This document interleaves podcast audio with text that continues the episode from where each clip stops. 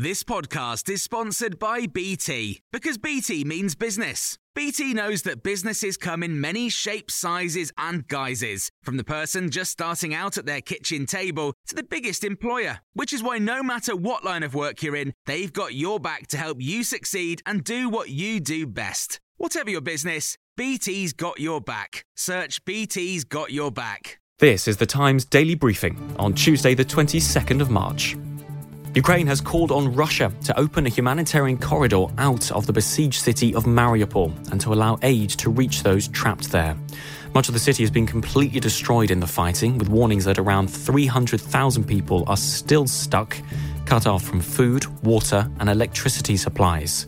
17 staff working for the Halo Trust charity are still in Mariupol, the CEO, James Cowan, says the situation there is desperate. The account is, is long and harrowing, and it is of extreme suffering. Old people dying in their basements of lack of food, even of people attempting to reach water at wells outside their dwellings um, being killed by shells, comparable to the very worst accounts of the Second World War.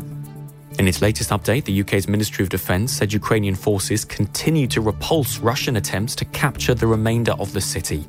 The MOD says Russian troops have largely stalled in place across Ukraine, but cities come under continued bombardment.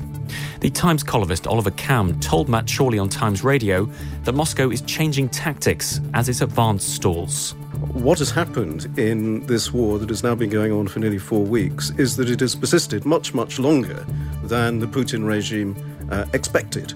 And all the signs are that they are sustaining, the Russian forces are sustaining tremendous losses. They are encountering tremendous resistance, stiff resistance, and responding with brutality against civilian targets. The United Nations says more than three and a half million Ukrainians have now fled the country, with two million refugees heading into neighbouring Poland. Back here, the government says 12,400 visas have been granted to Ukrainians with family ties to the UK. And looking at the latest figures, around 150,000 people have also registered an interest in housing refugees. A Russian court has found the Kremlin critic Alexei Navalny guilty of large scale fraud. Prosecutors are seeking to move the opposition leader, who's already serving a two and a half year sentence, to a maximum security penal colony for 13 years.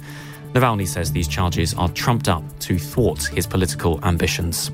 Northern Ireland's terrorism threat level has been lowered from severe to substantial for the first time in 12 years. The Secretary of State Brandon Lewis says it shows the significant progress the country's made, but he insists it is not a time for complacency warning there's still a minority who wish to cause harm.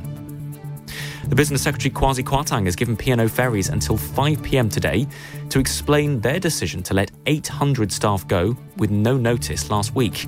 Under UK employment law, companies that wish to sack more than 100 employees have to notify the Business Secretary. Well, the Small Business Minister, Paul Scully, says Kwarteng was not notified. The notification is a reasonable amount of time. It's got to be mm. done in a reasonable way. It's got to be with a view to actually see what more you can do before you make people redundant. Who was sacked under which, which jurisdiction? Were there any uh, differences with other countries' employees? Contracts that may well have been signed in uh, in Jersey reportedly. So these are the details that we need to find out. And EasyJet is the latest airline to announce it's dropping mandatory mask wearing on some flights. That change comes into force from Sunday. Face coverings will only remain in force on services where there's still a legal requirement at countries either end of the route. And you can hear more on these stories throughout the day on Times Radio. Small details are big surfaces, tight corners or odd shapes. Flat, rounded, textured, or tall. Whatever your next project, there's a spray paint pattern that's just right. Because Rust new Custom Spray 5 and 1 gives you control with five different spray patterns.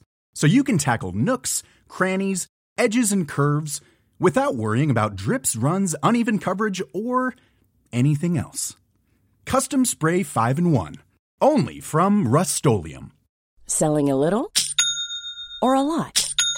Shopify helps you do your thing however you cha-ching. Shopify is the global commerce platform that helps you sell at every stage of your business. From the launch your online shop stage to the first real life store stage, all the way to the did we just hit a million orders stage. Shopify is there to help you grow. Shopify helps you turn browsers into buyers with the internet's best converting checkout. 36% better on average compared to other leading commerce platforms because businesses that grow grow with Shopify. Get a $1 per month trial period at Shopify.com slash work. shopify.com/work.